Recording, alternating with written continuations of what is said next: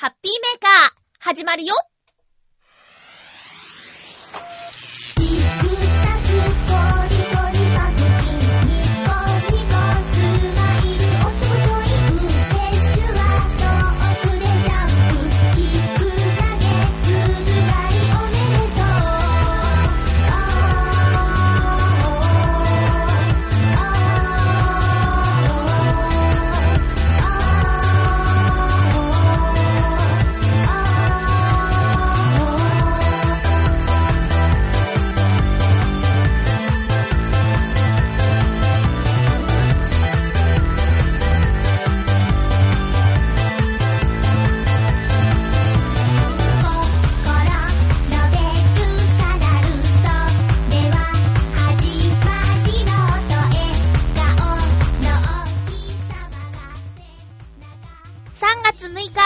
のハッピーメーカー。この番組は、ハッピーな時間を一緒に過ごしましょうというコンセプトのもと、ちょあへよ .com のサポートでお届けしております。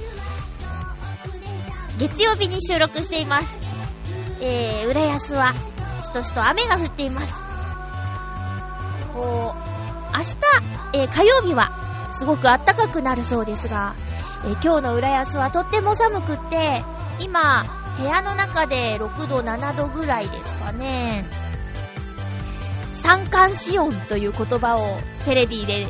使っている人がいて、ま聞いたことあるけど、改めてどういう意味だろうって調べてみました。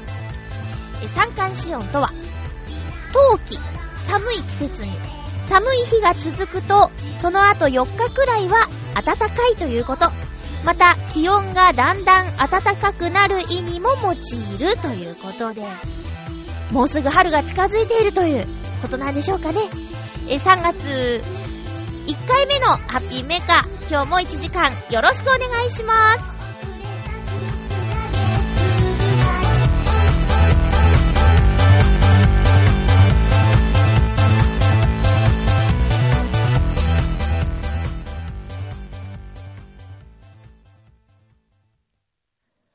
改めまして、ハッピーまゆっちょこと、あませまゆです。先週は京都の方にね、旅行に行ってきたんですけど、その話はまた後でにしたいと思います。えー、っとね、土曜日。うん、昨日、おとといですかね、土曜日にね、あの、毎度おなじみの幼児教育教材の歌のお仕事に行ってまいりました。今回は少なめのね、2曲歌ってきたんですけども、いつもね、その後、夜勤があったり、ちょっと学校と同じ日に収録があったりして、あの、なかなかお食事お誘いしていただいても、打ち上げに参加できずにいたんですよ。でもね、この土曜日はちょっと、まあ、学校もあったんですけど、みんなに戻るって言わずに出てきたので、あの、じゃあ、ちょっと、いつもね、お断りして悪いからということで行ってきたんです。えーっとね、私は今回、スイスの歌っていうのをね、2曲中のうち1曲歌ったんですけど、スイスを紹介する歌なんですが、えー、食べ物で有名なのは、って最後、えー、チーズフォンデュとチョコレートっていう歌詞があって、で、ちょっと、その、チョコレートっていう言葉を、これ歌の最後に来てるんですけど、普通に歌とかで言うと、チョコレートみたいな、とってちゃんと言わないじゃないですか。チョコレート、チョコレート、チョコレート、みたいな。感じで歌ってたんですけど、あのー、何しろ使うのが子供たちで、え、歌詞カードとその聞こえてくる歌についてすごく敏感に反応するらしいんですよ。で、歌詞にチョコレートって書いてあるのに、歌のお姉さんとって言ってないよみたいなことになるので、えー、とは言いましょうみたいな。で、えー、譜面が書き換えられたりしたこともあって、その最後の一行、食べ物で有名なところ、チーズフォンデュー、チョコレートっていうところを、あの、何回も何回も歌ってたんですね。うん。そしたら、なんかチーズフォンデュー食べたいねってこう、ブースの外の皆さんが言い出して、結局その日打ち上げはチーズフォンデュを食べに行くことになりました。はい。で、えー、6人で行ったんですけど、えっ、ー、と、クライアントさんが2名と、あと、えー、ミキサーさんが1名と、あと3人歌手というか歌った人ですね、が行ったんですよ。で、やっぱりね、その、チーズフォンデュ。えー、イタリアンですか？なんか、あの、えっと、ピザとパスタとっていうのもあったんで、イタリアンなんでしょうね。えー、なので、あの、あとチーズってこともあって、お酒がね、最初一杯はビールで、その後ね、ワインだったんですよ。で、私、ワインを飲むと、こう体に反転が出てしまうっていう、うーことになります。な、なんだ、なりますって。あの、まあ、牛の模様みたいな、割と大きな柄が体に発生するんですよ。でね、これを私の家族はモーモーさんと言うんですけど、まいちゃんモーモーさんできてる、あはははは、なんつってね、えー、よく笑われるお正月を過ごしてたりするんですけど、えー、っていうこともあって私は、あのー、外でお酒を飲むときに、って言ってもあんまり飲まないですけどね、え、ワインは特に飲まなかったんです。ただ、もう、ワインしか頼まない雰囲気だったんですよ。で、しかもね、まあ、こんな回はめったに行けないですけど、このお店で一番いいワインを出してくれとかいう注文をしちゃうんですよ。で、えーとか思いながらも、確かにそのいいワインって今まで飲んだことがないですよ。その、まあ、ハウスワインっていうやつぐらいですかね。えー、もし外で飲んだとしても一杯ね、600円ぐらい、言っても600円ぐらいのワインでしょう。ね。えー、それがですよ、お店で一番いいワインよ、なんつって出されたワインが、本当に飲みやすくて、私これいけるんじゃないかななんて思って、さすがにおかわりはしないけど、グラスを一杯ずつ開けてったんですね。で、トータルで4種類のワインが出てきたんですよ。で、まあ、4杯目を、4種類目を継がれて、3杯目がちょっと残ってる状態で、うーん、お水いただけますかって、店員さんに言って、お水をちょっと飲んで、うーん、やばいなっていうのをね、もう自分でわかるんですね。うん。で、ワインってグラスになみなみ継がないでしょ？あの、だいたいおっきなグラス5分の1ぐらいしか継がないんですよ、ワインって。で、なんかくるくるって回したりしてさ、空気入れながら飲むじゃないですか。だからね、私は、外でお酒を飲む時の限界っていうのは、えっ、ー、と、グラス2杯分って決めてるんです。3杯目から危ないぞって決めてるんですけど、決めてるっていうか、だいたい今までの経験上そうだったんで、あの、ワイン3杯目っていうのは、私にとって、多分、グラス1杯になるか、1杯とちょっとぐらいの量だったなっていう認識で飲んでたんです。だからまだ大丈夫だと思ってたんですけど、トイレに立ったらですね、トイレの、こう、便座に座っ、変な話になってる。便座に座っている時に、ふーって来たんです。例のふーが来たんですよ。私がよくお酒を飲んでなっちゃうふーが来て、あ、ふーが来たふーが来たぞーと思って、気がついたら、あの、トイレの壁にもたれかかって、下にね、座っちゃってたんですね。よくある現象なんですよ。私なぜかね、ポジションチェンジをして倒れてるんですよね。うん。あの、ベターっと横になってるっていうんじゃなくて、その、個室、トイレの個室の壁に寄りかかって、くたーっとなってるんですよ。で、不思議なことにいつもちゃんとパンツを上げているっていうね。えー それでね、あ、このお店はトイレが一つしかないとで、男子用とか分かれてないし、これね、ずっとここにいたら迷惑だと思って、まだふらふらしてたんですけど、なんとか個室をよたよた出てったら、まあ、このお店のね、イケメン店長さん。ほんとイケメンさんなんですけど、あの、外で待っててくださって、まあ、トイレからなかなか帰ってこないからおかしいなって一緒に行ってた方も思ってて、声かけてくださったのか、見ててくださったのかはよくわからないんですけど、あの、あ、すいません、あの、ちょっとって言ったら、ですよねってもう何も言わずに分かってくれて、で、あの、大丈夫なんで、端っこ、端っこ貸してくださいって言ったとこまでは覚えてるんですけど、次の瞬間、また私、あの、気づいたら倒れてて、えー、もう店長さんの腕の中でね。あれ？なんて言って。もうほんと恥ずかしくって。だってね、あの、お仕事先の方との打ち上げの席ですよ。で、まあ、お酒でね、倒れちゃったっていうのはもうほんと恥ずかしくって、もう、なんでですかね。よく倒れるんですよね。うん。ワインはもう飲まないぞと決めました。外ではね。家とか浦安だったら、まあ、なんとか帰れるからいいけど。でね、コースだったんですよ。それが、なんか、前、サラダ前菜と、あと、えー、ピザ、パスタ、リゾット、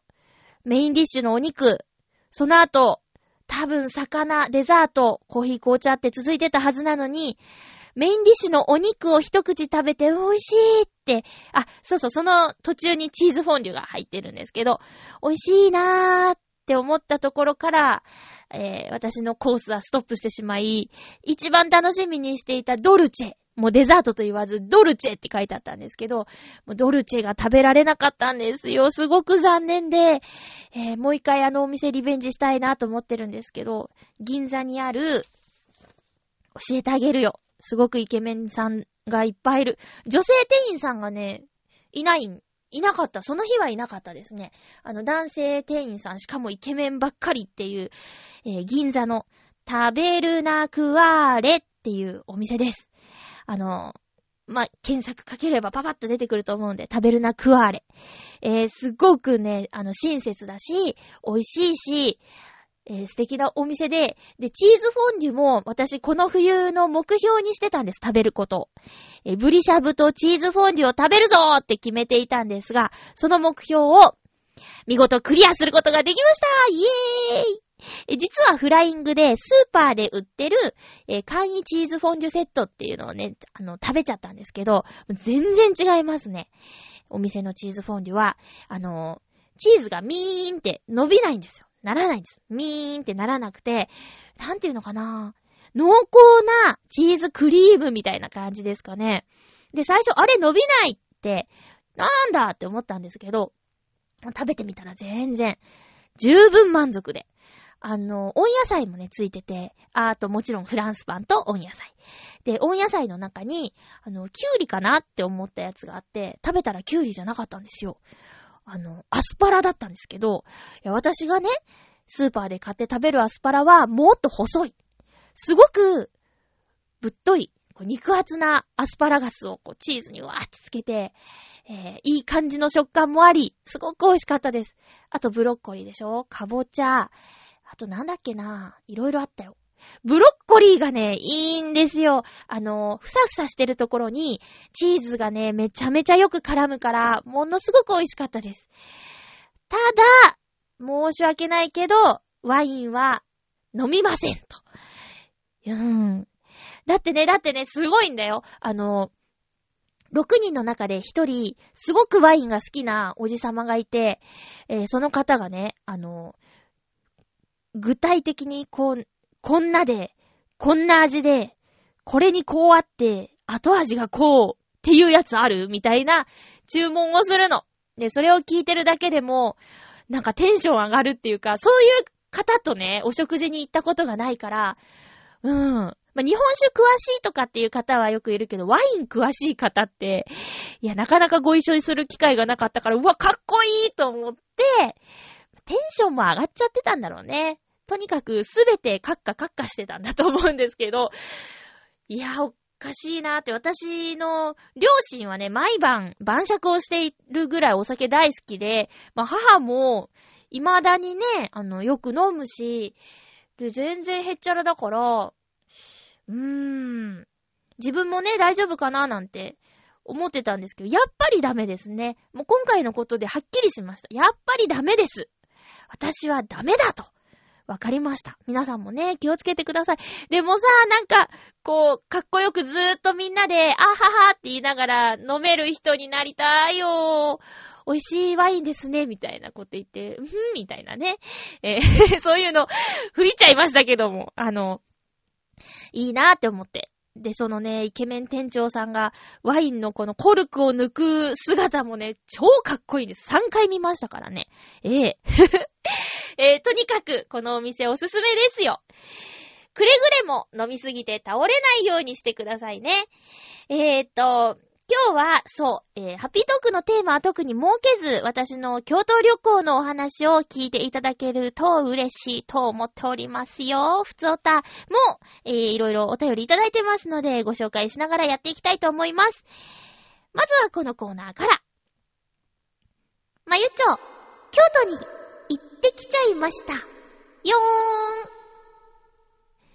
えー コーナーなのかな？えっと、そうなんです。予告通り、旅行に行ってきました。えーとね、有給を2日取って、えー、高級日は学校があるので、もう全然有給だけ使って、えーと、うーんと、日曜日の始発、のぞみ1号に乗って、京都に行って、帰ってきたのは火曜日の夕方かな？昼の新幹線に乗って家着いたのが16時ぐらいですかね。で、その日はそのままあの、夜勤に行かなきゃいけないっていうね、結構タイトなスケジュールだったんですけど、まあ、結果から申し上げますと、最高の旅行でした。え、2泊することがね、なかなかできないので、もう、それだけで、ワクワク感が増してたんですけど、一緒に行ったのはね、一番楽な友達とですから、もう、全然、もうお互いわがまま OK みたいな感じだったので、行きたいとこ行ったし、まあ、相手の行きたいとこも行ったし、すごく楽しかったです。まあ、ざっくり言いましょう。えっ、と、始発6時の、えー、新幹線に乗ると、8時ちょい過ぎには、京都に着いちゃいます。でね、えー、お寺とかは、お寺とか神社とかって、朝早くから空いてるから、全然もう時間を持て余すことなく、あのー、すぐ行動を開始したんですけど、まずは、2泊するホテルにですね、えー、荷物を預けに行きまして、えー、ちょっと天気悪かったんですよ。あの、雨っていうよりね、雪が舞う感じですかね。細かくてサラサラした雪がたまーに舞う感じで。で、えー、まず、今回の旅は、あの、世界遺産17個を全部行っちゃおうみたいな、え、テーマで出かけたんですよ。そして、えー、とりあえず、一緒に行った子が、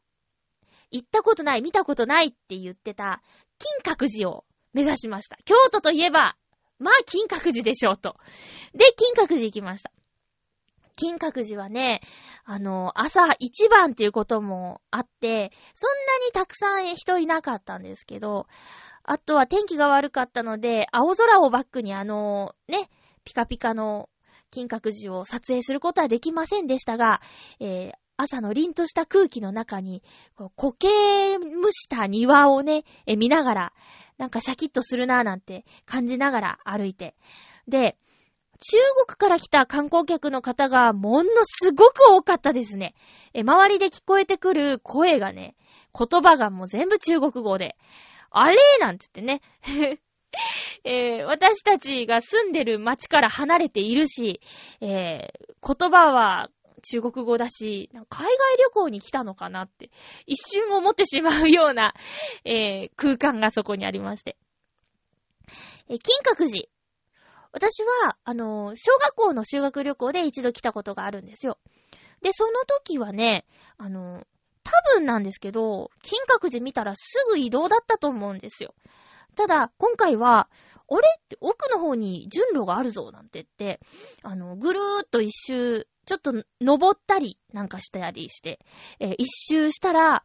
結構時間が経ってしまって、あれこのペースで17無理じゃないかなって、そこで気づいたんで、なんか、急いで見るのももったいないねって言って、えー、お茶屋さんがあったんですよ。だからね、そこでね、まず、抹茶をね、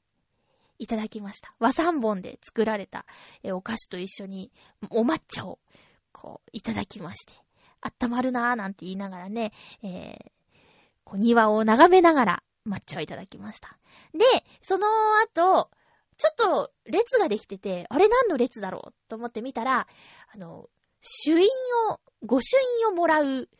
列だったんですね。で、鎌倉に遊びに行くって言った時に、確かコージアットワークさんこの、あの、主印帳ってご存知ですか？みたいな感じで、えー、教えてくださったと思うんですけど、その時はね、あの、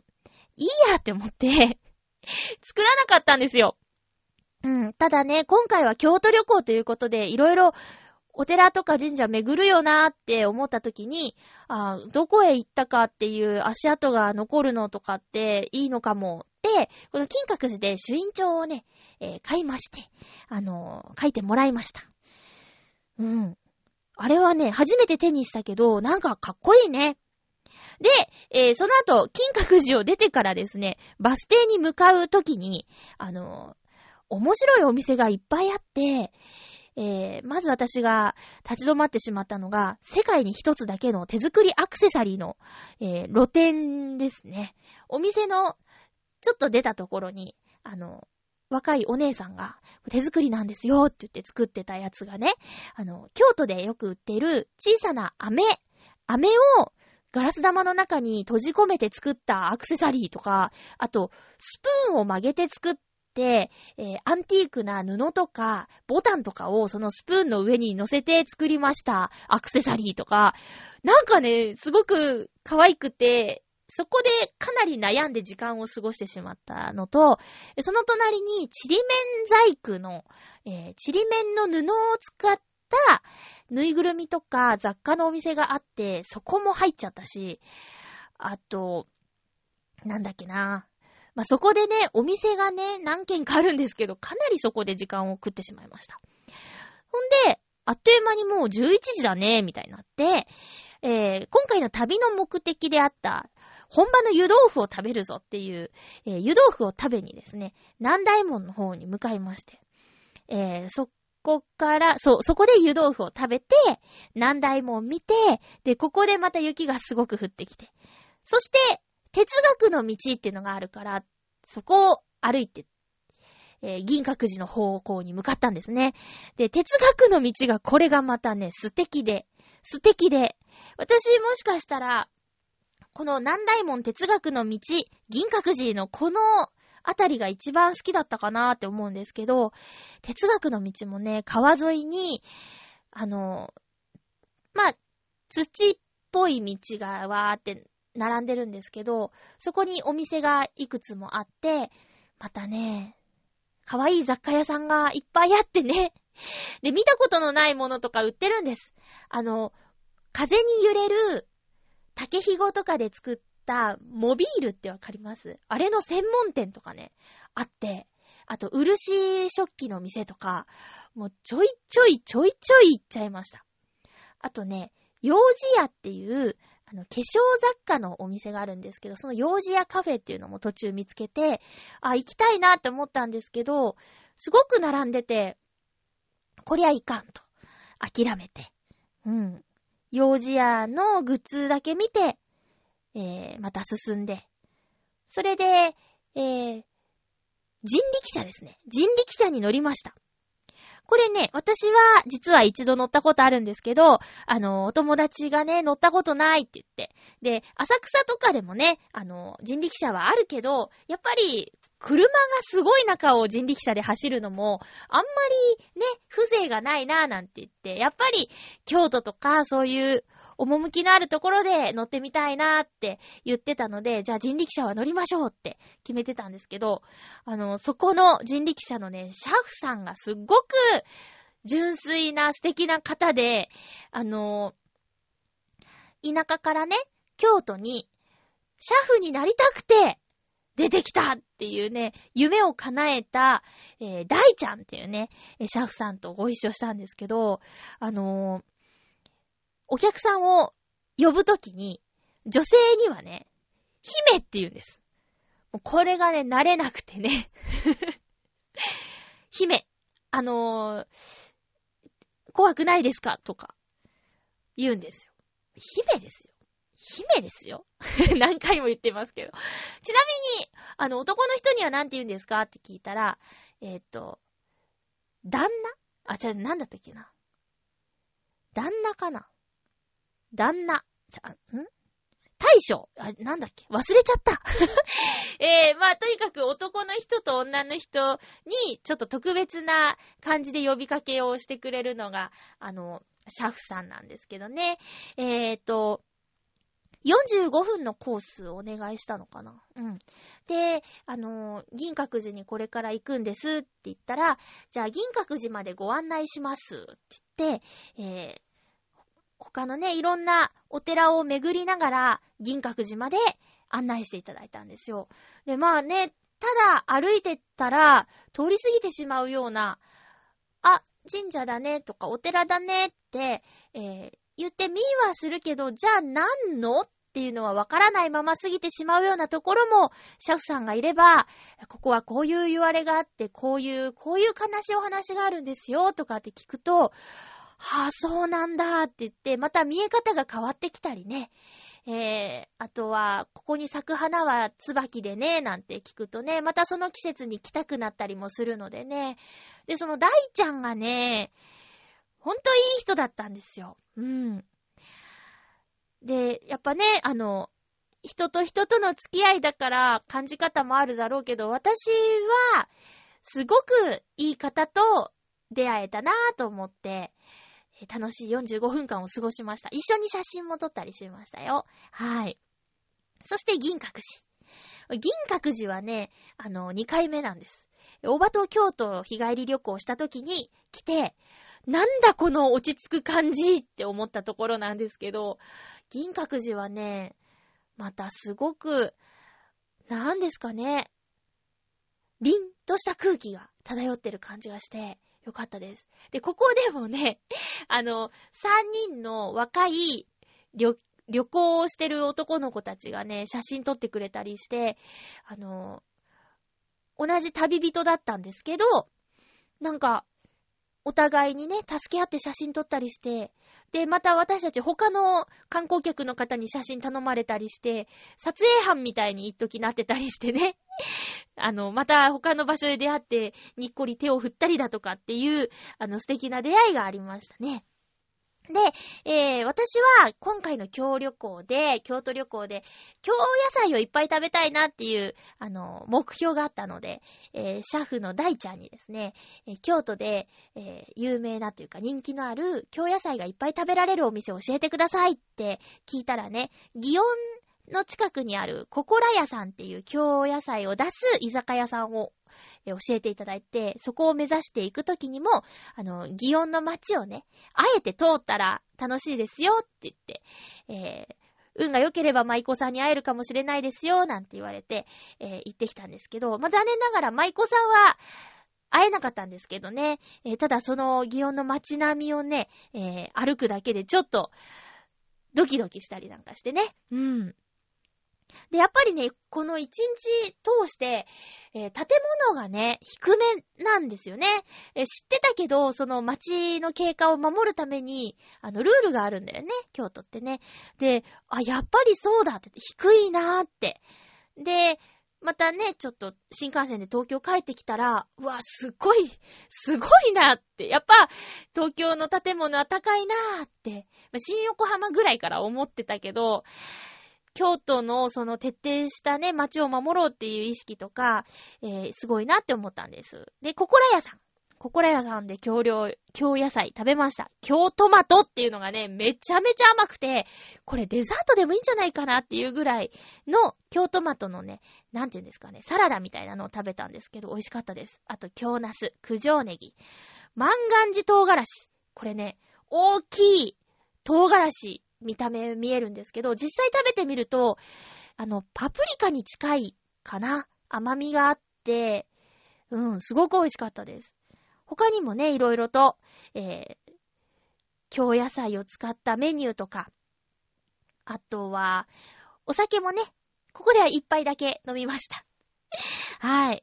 で、えー、1日目が終わったんですけど、びっくりしたのがね、えー、20時で、あの、京都駅の店が閉まっていくんですよね。寒かったので、マフラー買おうかなと思ったんですけどね、お店がどんどん閉まってって買えなかったんですよね。えー、ただね、1日目がものすごく、そう、寒かったから、あの、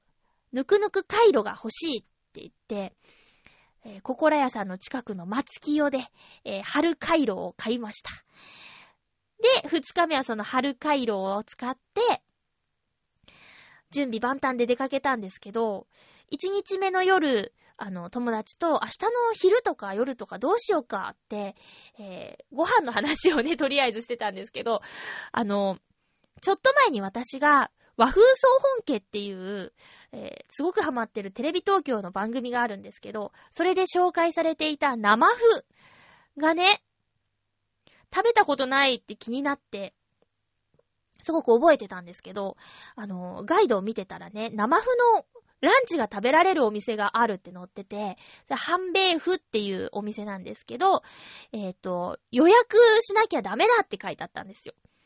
で、ダメ元で2日目の朝、9時からショップは開くということで、9時ちょい過ぎに電話してみて、生麩のランチ食べたいんですけどダメですかね？って言ったら、11時からなら空いてますよって言われたので、2日目の1個目の行き先は、ハンベーフさんのランチからスタートっていうね、食からスタートですね。で、この生麩、すっごいよ、もっちもちで。えー、美味しかったです。で、生麩を使ったコース、もう、前菜からメインから何からデザートから、デザートもね、生麩を使った和菓子にな、不満じゅうっていうのかなうん。で、もうね、なんだろう。パッと見、あれ物足りないかもって思ったんですけど、もう途中でお腹いっぱいになっちゃうぐらいに腹持ちが良くって、えー、お土産にね、買って帰っちゃいました、生麩を。うん。一番美味しかったのは、やっぱ焼いて、酢味噌とか赤味噌つけて食べるやつかな。シンプルなやつが美味しかったです。そしてその後、伏見稲荷、生命神社、両安寺、竹林の道。で、嵐山のお店をぐるぐるしたりして二日目は過ごしたんですけど、伏見稲荷といえば、皆さん、ご存知？あの、赤い鳥居がもう、隙間なくぐわーっと並んでるところです。ぐわーっとね。あれね、あのー、そうだ、京都へ行こうの CM とかにも使われてたと思うんですけど、あの、見るとね、うわーすごいな、綺麗だなって思うんですけど、こう帰り道はね、ちょっと怖いんですよ。何がって、あ、こういうのはあれですかね言わない方がいいのかなそれは楽しみにしといた方がいいのかなもし、じゃあ あー、ブログには言葉で書くかもしれないから、あの知りたくないよっていう人は、伏見稲荷の、えー、記事は飛ばしてくださいね。伏見稲荷のね、あの鳥居をくぐった帰り道には、ちょっと私はびっくりしてしまったっていうことです。そして、生命神社。これはね、まあ、ミーハー心もありまして、えー、陰陽師っていう映画ね、ちょっと怖かったけど、ちょっと怖かったけど、あの、見たんですよ。1も2も見てて、安倍の生命を祀っている生命神社っていうね、えー、ところがありまして、ここに行ってきました。で、ごぼう星って言ってね、えー、よく見る星の形がね、あの、飾られていたりするところなんですけど、これがね、まあ、偉い街の真ん中にあって、あらなんてね、あ、こんなところにあるんだ札幌の時計台みたいな感じですかね。あれ、こんなところにあるんだっていうような生命神社なんですけどもね。えっ、ー、と、桃の形をした薬よ系っていうか薬をつけちゃえばいいよっていう、石、石？銅像、銅、飾りがあって、それをね、ミーンって触ってきました。ちょっと前後しちゃうんですけど、伏見稲荷には、重軽石っていう石がありまして、重軽石。知ってますかね？で、これをね、あの、持ち上げる前に、願い事をして、してっていうかね、思い浮かべて、自分の願い事を思い浮かべて、その後その石を持ち上げるんですよ。で、えー、その石を、その石の重さを考え、重さがすごめんね。えっ、と、願い事をして、石を持ち上げるんですけど、その時持った石の重さが、自分の思ってたより軽ければその願いは叶い、自分が思ってたより重ければその願いは叶わないって言われてる、重軽石でね。え、っと、私もちろん、あの、願い事というか、まあ、願い事は、え、ナレーターとして、えー、羽ばたけますようにという、ようなことをですね、思い浮かべて石を持ち上げたんですが、びくともしませんでしたね。びっくりしました。えー、こんなに重いのと思いました。相当重いって、思ってたんですけど、それより重かったっていうね。氷は、ショックですね。持ち上がりもしないという。はぁ、あ。ちょっとここで一旦テンションが下がったんですよ、私。で、生命神社行きました。うん。生命神社はね、なんていうのかな。あの、やっぱタレントさんとか芸能人さんのサインがものすごい飾ってあって、ちょっとね、思ってた場所と違ったかな。うん、ザ観光地みたいになってて、凛とした空気はあんまなかったかな。そこでもあの、主院長にね、書いてもらったんですけど、手書きじゃなかったしね、ハンコだったし。で、ご製、ごぼう製のハンコ、あの、赤いね、主院で押してもらうごぼう製の星が欠けてたし。ちょっと残念な、えー、生命神社でしたね。その後、えー、両安寺。これ今の、あの、石庭が笑ってるっていう、えー、CM に使われてるところですよね。これも世界遺産ですよ。うん、両安寺。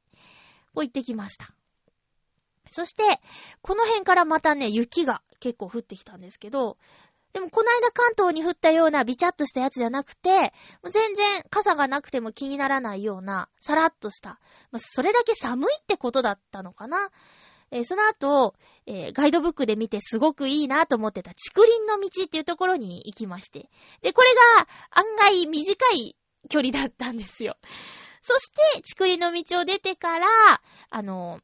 あるお店気になって入りました。提灯に、まゆってひらがなで書いてあって、村って漢字で書いてあった。まゆ村って書いてあって、そこに行くとね、えー、蚕の眉で作った置物がいっぱい置いてあって、で、可愛いんですよ、すごく。うさぎとかすごい可愛かったんですけど、私ね、ここでも悩んで悩んで、結局買ったのがね、えー、蛇、白い蛇の置物にしました。一緒に行った友達が、私がすっごい悩んでたら、あの、蛇は脱皮して大きくなるって意味があるよって、その一言で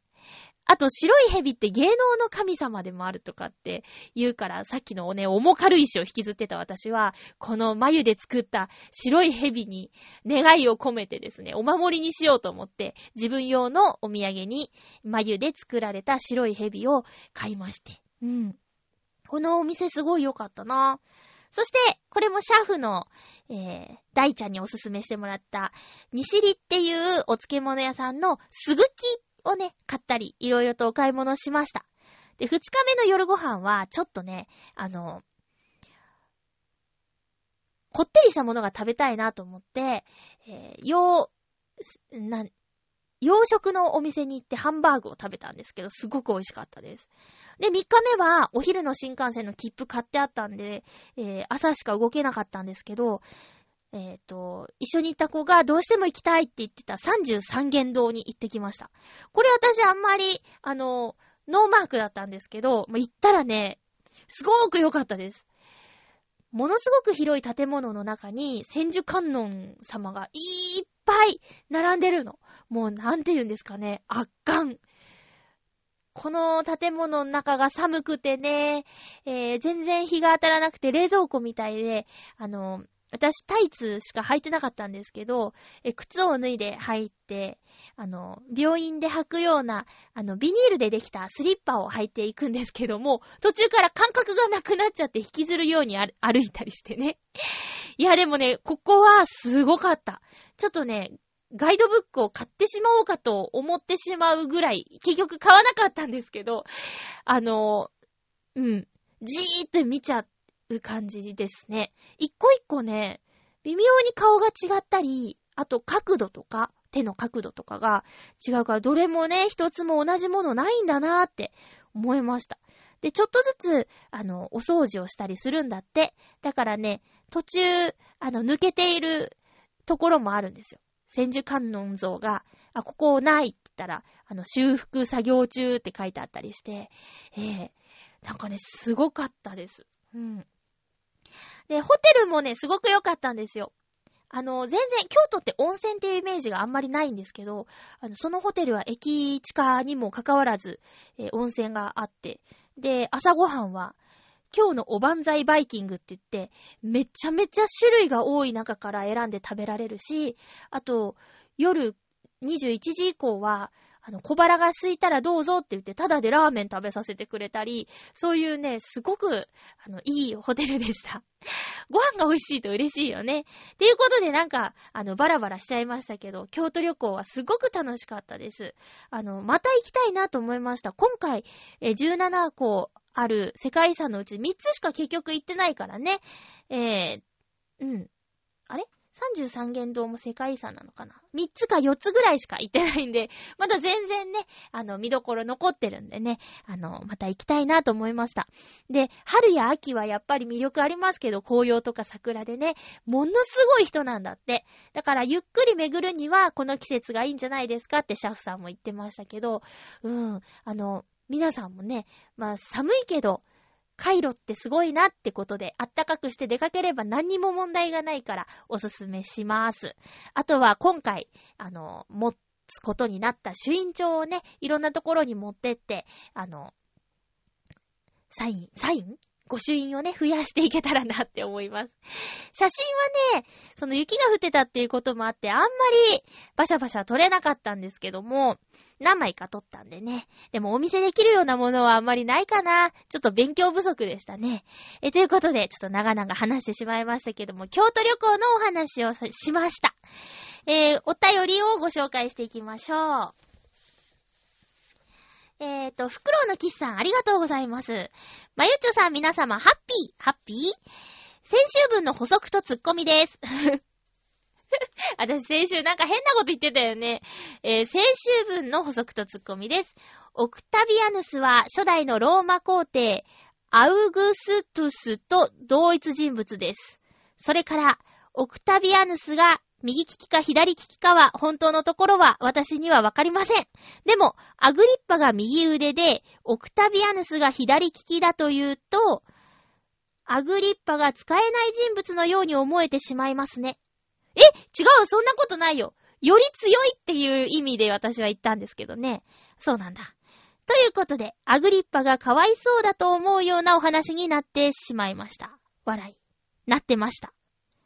あ、あ、そうですか？え、とはいえこのあたりは左利きのマユッチョさんには腑に落ちない表現だという感じでしょうか？あ、うん、そう。あの、右利きに右腕だったら左が弱いままじゃないですかっていう意味で言ったんですよ。だから、左利きに右腕がいたら最強っていう意味で私は言ったんですけどね。うん。だって右利きが使えるのに右腕、ね、うん、なんかもうよくわかんなくなってきちゃった。でもね、一応調べたんですよ。というか、あの、なんだっけ、右腕、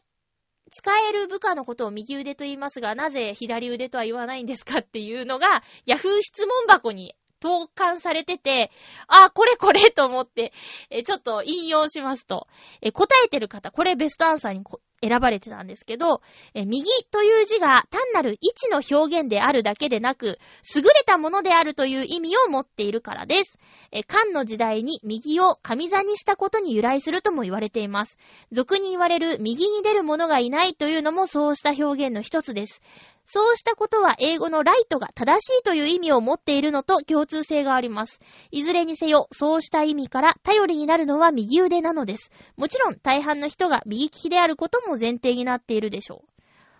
あー、あ、えじゃあ、あ、右腕、あ、でもちょっと納得しちゃったけど、ってことは、右腕ってことは自分は何もしないとか、自分楽したいから右腕を置くってこと？もっと強くなりたいからっていう意味だと思ったよ。まあ、でも、こ、これ、なん、自分が楽したいっていう意味だったら、納得する、右腕で。うん。まあね、なんか左は不浄の手とか言われるからね、インドとかで左手でご飯食べちゃダメなんでしょ？左はお尻拭く手だって言うよね。握手もしちゃいけないって。宣戦布告の握手は左利き、左手でとかってね。言いますけど。ちなみにシャフの大ちゃんも左利きでしたよ。一緒にいた友達も左利きで3人左利きだねって言ってたんですけどね。いや、なんかね、昔より増えてる気はしますね。あの、ルイは友を呼ぶで、そういう人が周りに集まってきてるだけかもしれないけど、私の知ってる方で左利きの人結構いますね。今通ってる学校、同じクラスにも一人いるし、違う隣のクラスにはもう一人いる。うん。結構多いな、周りには。まあ、いいや、右腕論争はね、その、えー、大将が楽をしたいよっていう ことで、なら納得しました。もっと強くなりたいなら、左腕を用意した方がいいと思います。ふん。まあまあ、でも面白かったです。えー、続きまして。うーん。あ、じゃあね、ハッピーネーム水なぎさんから。これは普通歌って書いてあるけど、お初でゴーのコーナーじゃないですかね。お初でゴーだと私は思います。えーと、まゆっちょハッピー、ハッピー？収録に間に合うかなーと、いつもギリギリのタイミングで書くことが多くてごめんなさい。いえいえ、とんでもないです。あの、間に合わない時は、間に合わないで、翌週とかにしちゃいますけどね。えー、普通歌です。お初でゴーだと思います。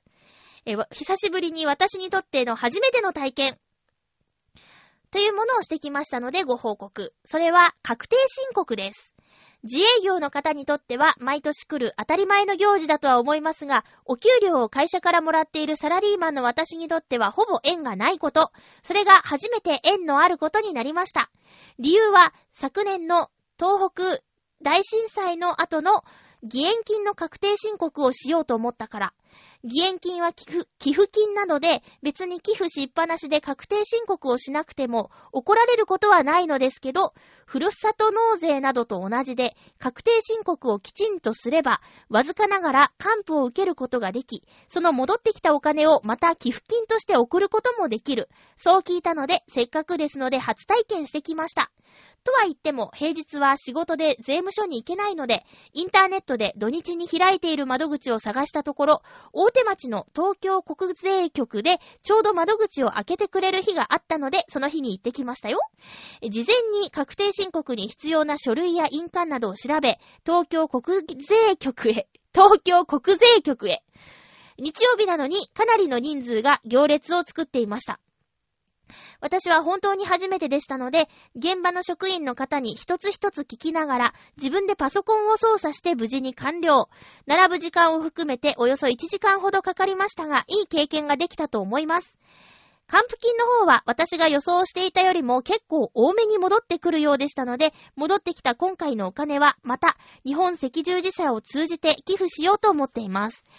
今回確定申告を体験してみて思ったことは、今回は書類が少なかったからすぐに終わりましたけど、1年間の領収書を貼って確定申告をする自由業の皆さんは本当に大変なんだなと思ってしまいました。これで、ふるさと納税の確定申告も同様にやればよいと分かったので、今度はふるさと納税にもチャレンジしてみようかなと思っています。でも、しばらくは東北への支援の方が先かなと思っていますけどね。ではでは、ということです。ありがとうございます。確定申告はね、私もあの、バイト先で、一箇所でね、収入がある人はそれで、会社でやってくれるのだけでいいんですけど、あの、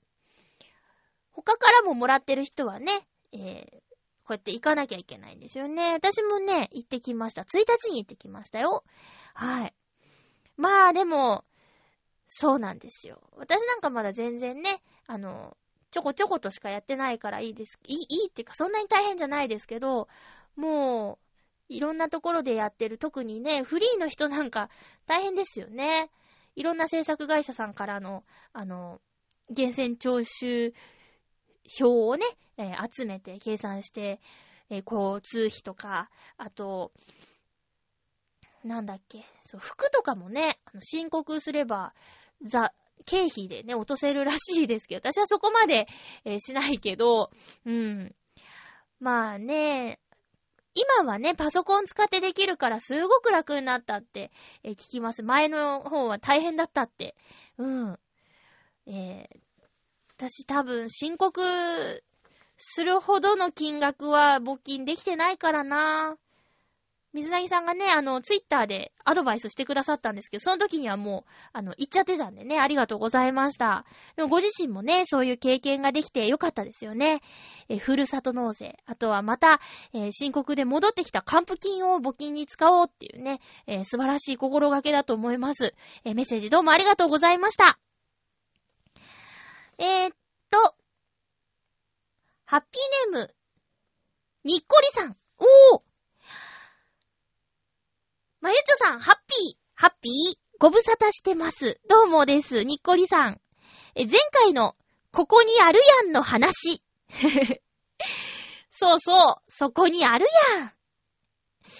え、私は、改札は拝見したことがありませんが、ホームタウン浦安や番組内の不動産屋さんの CM ナレーションの時に違いを感じました。ホームタウン浦安も違うか。うん。言葉の一語一語がゆっくりと聞きやすく配慮されているように感じたので、これがナレーションなのかなとも思ったりしましたが、やっぱりまゆっちょさんらしさがもっと感じられるといいのになぁとも感じました。でもね、今までのナレーションの声もまゆっちょさんですからね。そういう声のナレーションが欲しいという時もあるかもしれませんから、完全封印しないでいいんですからね。優しい。今後、改札を拝見する機会があったら、新しい、いつものまゆちょさんの声が聞けるのを楽しみにしています。それでは、ということで、にっこりさん、ありがとうございます。もう、全然ご無沙汰とか気にしないでください、もう全然口回ってない。ご無沙汰とか気にしないでください。こういう時に、もういただける温かいメッセージがすごい嬉しいんですよ。それがね、あのそのナレーションも求められる時があるかもしれないっていうのがね、今の制作会社さんは声変えないでくれってね、言われてるんでね、改札とかホームタウン、まあ今ぐるっとですけど、ぐるっと浦安とかは、うん、多分、終了するまで、そんな急激には変えられないと思います。じわじわと。自分の中ではね、改札も最初の頃とかよりは、あの、変わってる風に聞こえるんですけど、自分ではね。ちょっとずつちょっとずつ、やってます。急にやると、うんうんって言われちゃうからね。いやでもね、いつか見てほしいですね。ちなみに改札はね、4月以降も続くという、あの、お話で、えー、いただきましたので、いつかね、見てみてください。ニッコリさんの住んでるとこギリギリ放送されてないんですよね。結構広範囲で関東地方はね、放送されてるので、えー、そのエリアに住んでるお友達とかに DVD 送ってもらったりしてくださいね。そこまでしませんって言われちゃうかもしれないけども、まあ、でも、いつか、あの、お耳に届くチャンネルでナレーションができるように頑張りたいと思っています。よろしくお願いしますね。えー、っとね、あ、続きましては、コージアットワークさん、ありがとうございます。まゆちょハッピー、ハッピー？先週は最近のまゆっちょの思いをたっぷりと聞かせてもらいました。ちなみに私はまゆっちょの地声好きですよ。ありがとう。まあ、嫌いな声を出すパーソナリティの番組を聞くリスナーなんていないとは思いますが、笑い。まあね、1時間もね、曲も流さずね、えー、えーと、おでこを出すかどうかで悩んだことはありませんが、私にも顔が文字通りの意味で、からというか、ペルソナ、過去仮面、人間の外的側面になっていると痛感したことがあります。昔、バイク事故で顔面崩壊した時ですが、え？え、普段自分でも気づかなかった周囲に対しての弱さや意外にしぶといところが見られ、強制的に殻を破られた感じがしました。まゆちょのおでこの場合は学校で可愛いと評判のようなので、幸せな殻の破り方じゃないかと思います。笑い。可愛いとは言われてない。なんか、さっぱりしていいねっていうね。そっちです。えー、オクタビアヌスとアグリッパについては、突っ込みどころがむちゃくちゃ多かったので、フクロウのキスさんに処理をお任せしたいと思います。では、って。なんかお二人気持ちが通じていたのか、あのー、しっかり突っ込み、後処理、メールいただきました。ありがとうございます。地声、そうですか。よかった。これをね、どうやって、あのー、ナレーションのね、現場に持っていくかなんですけどね。え先日の土曜日のレッスンでは、なんか、ずっと、うーんって首をかしげていた女性の先生から、オッケーって言われたんですよ。びっくりしました。オッケー出ましたと思って。あ、びっくりしましたね。えー、っと、すごく力を抜いて、ハッピーメーカー意識して、